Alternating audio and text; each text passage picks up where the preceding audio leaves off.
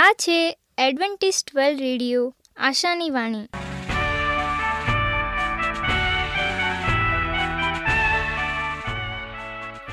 હું ગામિત સ્નેહા, અમારા આજના પ્રસારમાં તમારો હાર્દિક સ્વાગત કરું છું. આજે તમારા માટે અમે ખૂબ સુંદર, સ્વાસ્તિક અને આત્મિક વિચારો લાવ્યા છીએ. પણ તે પહેલાં સાંભળો દેવની સ્તુતિ માટે આ ગીત.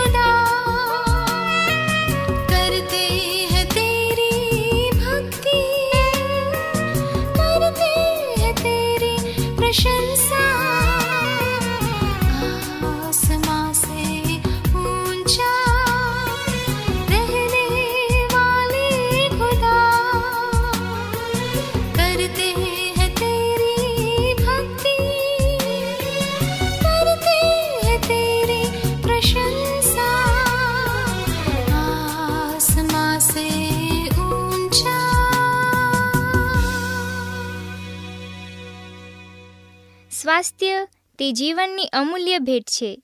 તેને જાળવી રાખવા માટે આપણને શું કરવું? અને એના માટે આજે સ્વાસ્થ્યને લાગતા શબ્દો સાંભળીએ. આજીવન પેટના પ્રોબ્લેમ ના થાય તે માટે શું કરશું? પેટના પ્રોબ્લેમ્સ કેટલા બધા છે? નાના બાળકથી માંડી સત્તર એંસી વર્ષ સુધી દરેક સ્ત્રી પુરુષને સતાવે છે.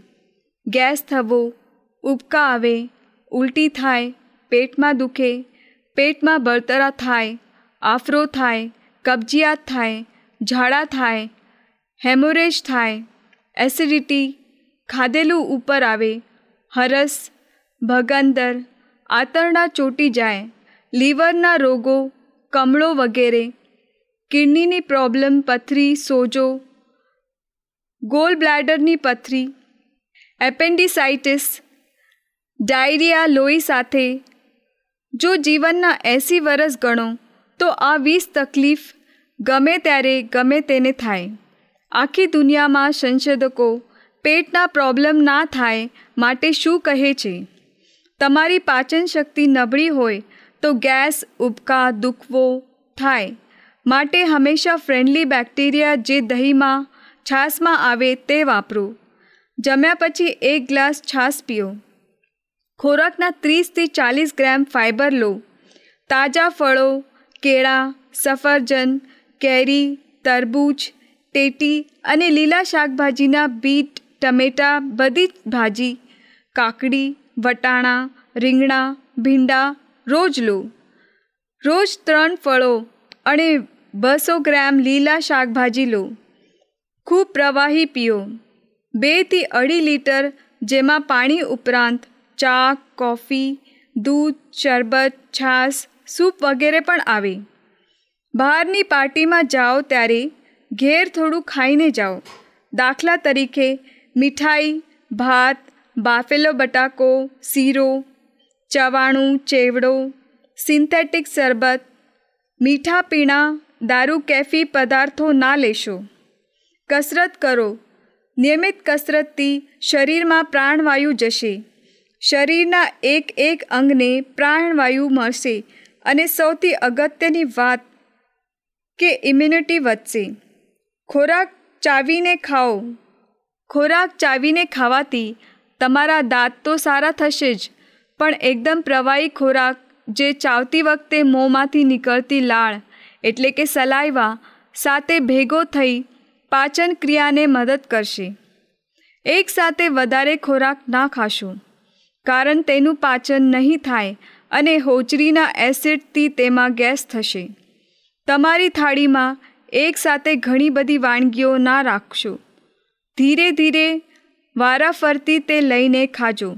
વધારે અને સ્વાદવાળી વાનગી જાણે અજાણે વધારે ખાઈ જશો. ભારે ખોરાક, શ્રીખંડ, દૂધપાક, લાડુ, હલવો, મગજ અને બીજી મીઠાઈઓ ભાવે અને પેટમાં ઉતરી જાય.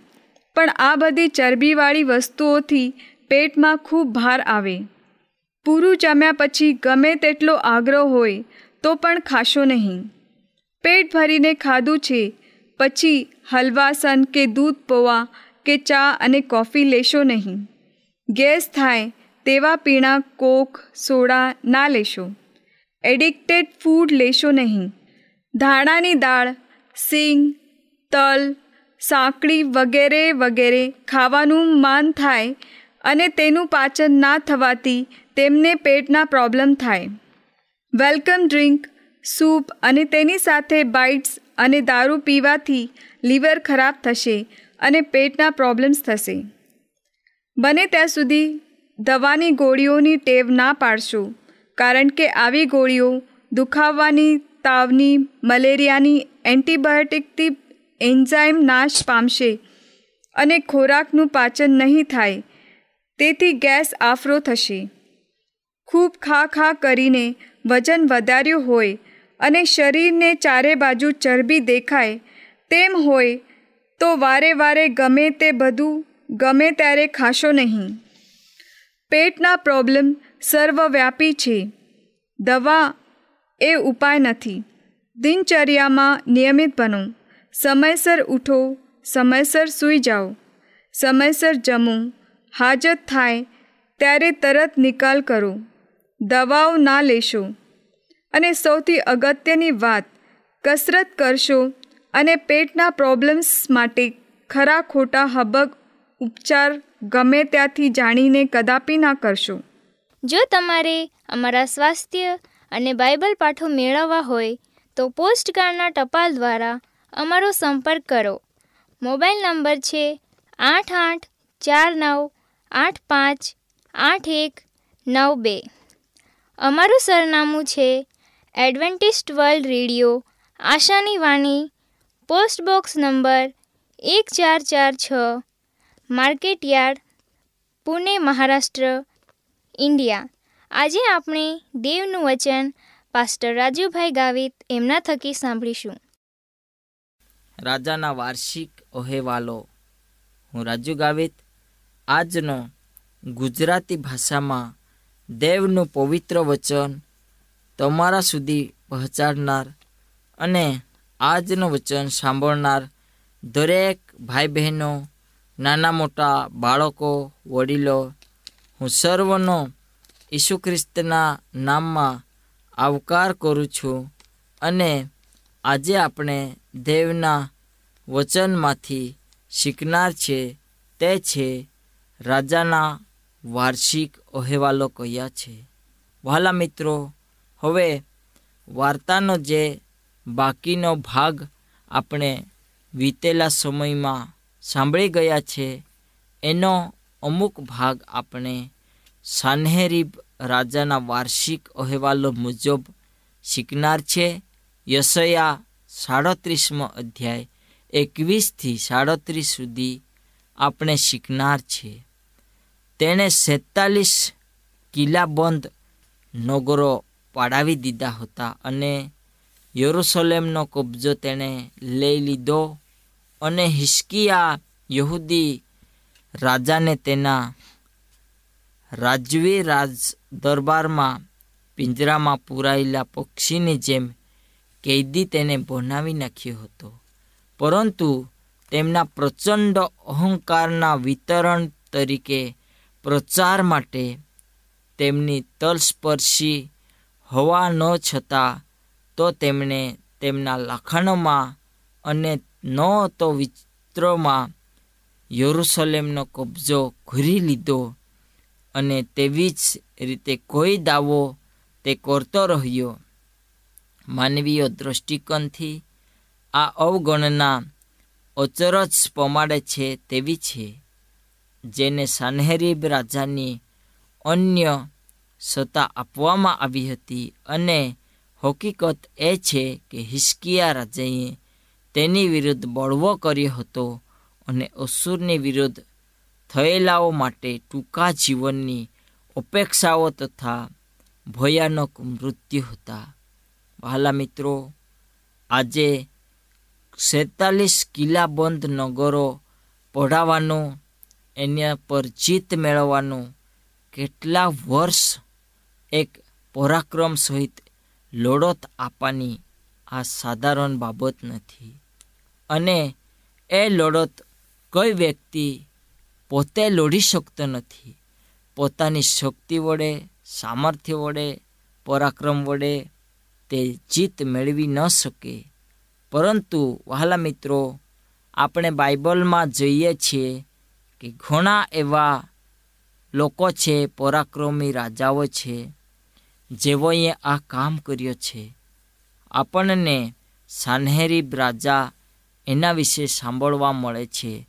સેતાલીસ કિલ્લાબંધ નગરોને એક જીત મેળવવાનું, એના પર કબજો કરવાનો એમની સાથે લડત આપવાનો અને એમની સાથે લડત આપવા માટે સૈન્યની તૈયારી કરવું કેટલું ભયંકર અને શક્તિશાળી કાર્ય છે. પછી તેને યરુસલેમનો કબજો પણ લીધો. વાલાઓ વિચાર કરો, આટલો મોટો યરુસલેમ, બાબિલોન, આ સગળો તેને જીતી લીધો. જે કિલ્લા જેવા મહાન નગરો અને કિલ્લાઓનો જેવો સુરક્ષા માટે મોટા મોટા કોટવાળા નગરો તેણે લઈ લીધા હતા અને તેને હિસ્કિયા યહૂદી રાજાને તેના રાજસ્વી દરબારમાં, પિંજરામાં પૂરલેલા પક્ષીની જેમ તેને કેદી કરી નાખ્યો. કોઈ રાજાને કેદી કરીને પોતાના ઘરે લાવવો અને પક્ષીને જેમ આપણે પિંજરામાં રાખીએ, તેમ તે રાજાને કેદી બનાવે છે અને તે પક્ષીની જેમ તેને કેદમાં નાખી દે છે.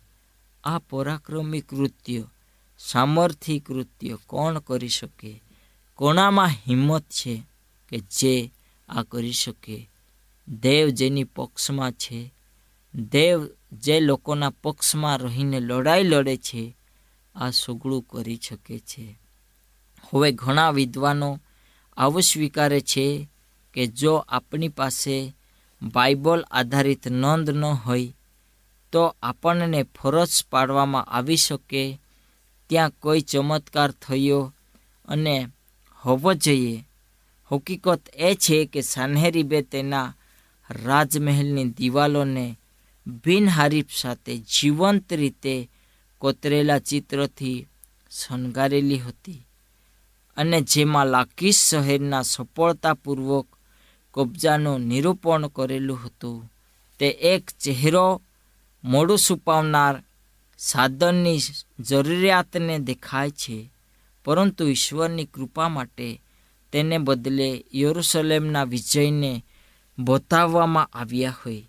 સાનેહરી વાર્તાનો બાકીનો ભાગ કહેતો નથી, પણ તે ભાગ વિશે બાઇબલ આપણને જણાવે છે. અને વહાલા મિત્રો, આપણે એના વાર્તાનો, એની કહાનીનો ભાગ આપણે બાકીનો જે છે તે હિસ્કિયા રાજાના સંપૂર્ણ વિશ્વાસ સાથેની પ્રાર્થનાના જવાબ રૂપે ઈશ્વરે યહુદિયા માટે સંપૂર્ણ ખાતરીનો સંદેશો મોકલ્યો કે જેને રાજાઓના રાજા ઈશ્વરને અવગણના કરવાની હિંમત કરી ચૂકેલા ઓસુરના રાજા સામે ઉકળતા ક્રોધ ઉકળી ઉઠે છે. ત્યારબાદ ઈશ્વરે તરત જ યરુસલેમને બચાવ કરવાના તેમના આપેલ વચનને પરિપૂર્ણ કર્યા છે અને અહીંયા આપણને એ બાબત જોવા મળે છે કે એક મોટી કોટોકોટી એક મોટા ચમત્કારને તે ભલાવે છે અને તે મોટી હતી. મરણ પામેલા સૈન્યની સંખ્યા એક લાખ પંચ્યાસી હજાર જેટલી વધારે હતી. તેથી ઓસુરના રાજા અને સાન્હેરીબને ઘરે પાછા ફરવા સિવાય છૂટકો નહીં હતો. જ્યાં તે મોતને ભેટ્યો. સરખાવો યશયાનો ભવિષ્ય વચન સાડત્રીસમો અધ્યાય અને સાતથી આડત્રીસ સુધી યહૂદીઓનો ઈશ્વર ઘમંડી ઓસુરીનો પર તે પ્રભાવિત થઈ ગયા અને યહોવાનું માન મહિમા આજુબાજુની પ્રજાઓમાં સન્માનપાત્ર થઈ ગયો. યરુસલેમમાં લોકોના હૃદયો પવિત્ર, આનંદથી ભરપૂર થઈ ગયા. વળી જો સાન્હેરીબ યરુસલેમ પર વિજય મેળવ્યો હતો, તો તેણે યરુસલેમના લોકોને એવી રીતે દેશ નિકાલ કર્યો હોત, જેથી તેઓ પોતાની આગળી અને અવગી ઓળખ ગુમાવી બેઠા હતા. જેમ ઉતરીઓ ઇઝરાયેલે પોતાની ઓળખ ગુમાવી દીધી, એક દૃષ્ટિકોણ પ્રમાણે જતા, જો યહૂદીઓ ન હોત, તો મસીહાનો જન્મ તેમનામાં નહીં થાત. વાર્તાનો અહીં જ અંત આવી ગયો છે. પરંતુ ઈશ્વરે તે આશાને જીવંત રાખી છે. જે વ્યક્તિઓ હજી સુધી બાઇબલ તથા બાઇબલના ઈશ્વરમાં વિશ્વાસ ધરાવતા નથી, તો તે આવી વ્યક્તિને શું કહે છો? આ પ્રશ્ન તેઓને તમે પૂછો. શું આ બાબતથી વ્યાજબી છે કે આકાશના સૈન્યો આપણને કેવી રીતે વિજય તરફ લઈ જાય છે? અને આ પ્રશ્નો આપણે પોતાને પૂછીએ, જે લોકો લડત લડ્યા, જે લોકો પાસે ઘણું સૈન્ય હતું અને તે લોકો લડત લડતા કેટલા મહાન મોટા નગરો, કોટવાળા નગરો તોડી પાડવું અને ત્યાર પછી તેઓ પર વિજય મેળવવો સાદી બાબત નથી. હવે આપણે યશયા આડત્રીસ અને ઓગણચાલીસના અધ્યાયમાં બનેલી ઘટનાઓ બીજા રાજા વીસમા અધ્યાય, જ્યારે ઈશ્વરે હિસ્કિયા રાજાને સાન્હેરીબ રાજાથી છોડાવ્યો, તે સમયની આસપાસ બનેલી છે કદાચ યશયા સાડત્રીસમાં વર્ણવવામાં આવેલી ઘટના હજુ પણ થઈ નહીં હોય. ખરેખર યશયા આડત્રીસ પાંચ છ અને બીજો રાજા વીસ છમાં જણાવવામાં આવેલ છે કે તેઓ હજુ પણ આછુરની ચડાઈનો સામનો કરવાના હતા.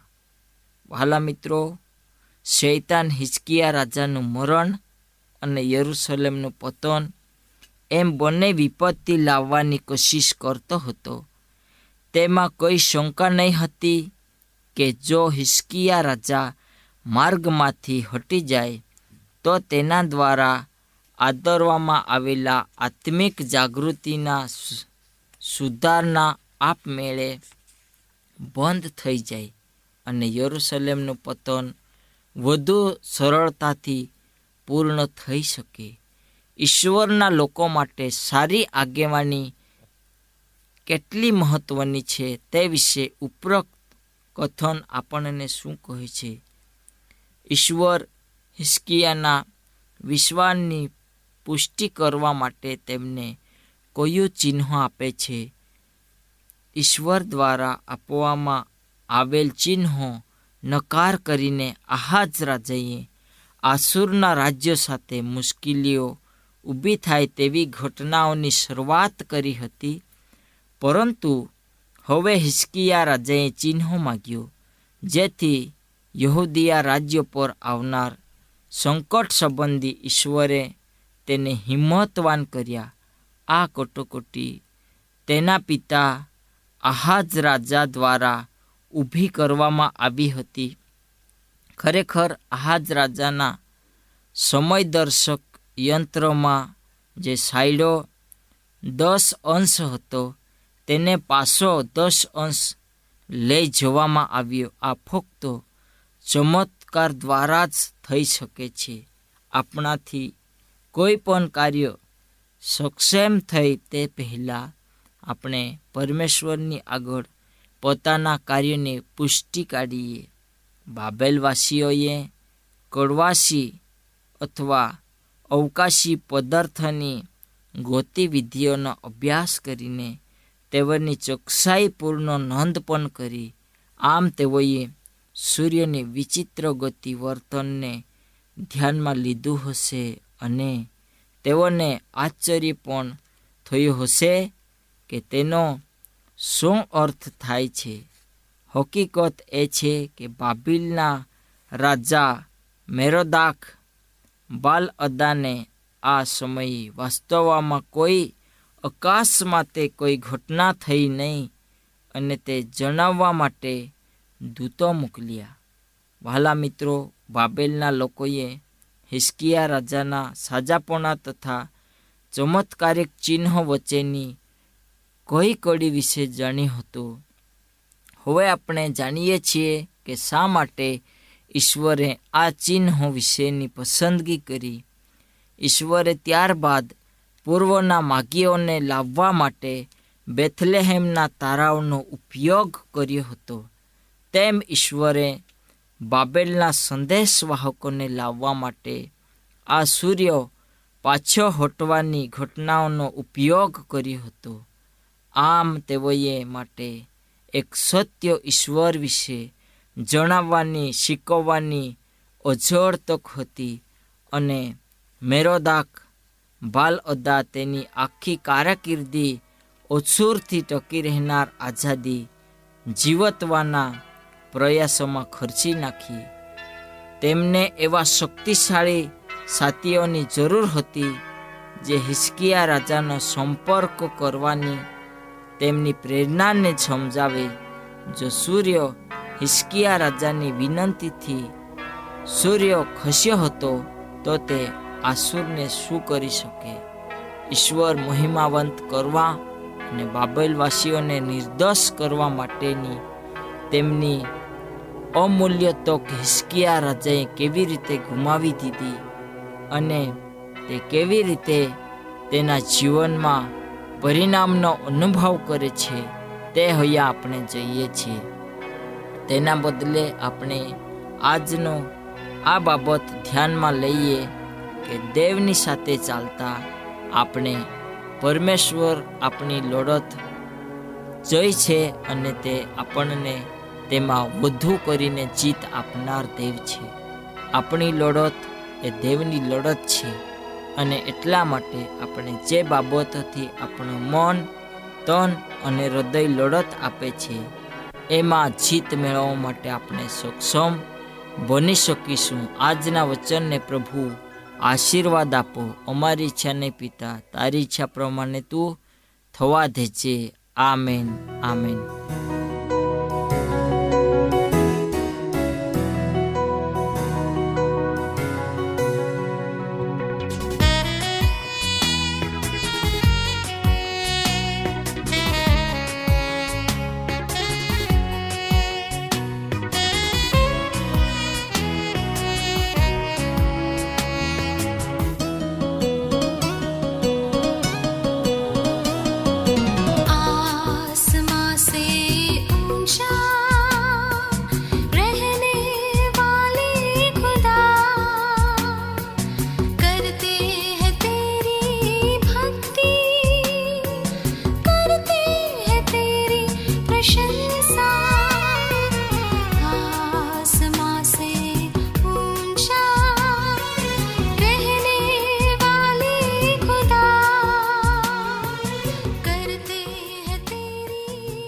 અમારી સાથે આજના પ્રસારમાં રહેવા બદલ તમારો ખૂબ ખૂબ આભાર.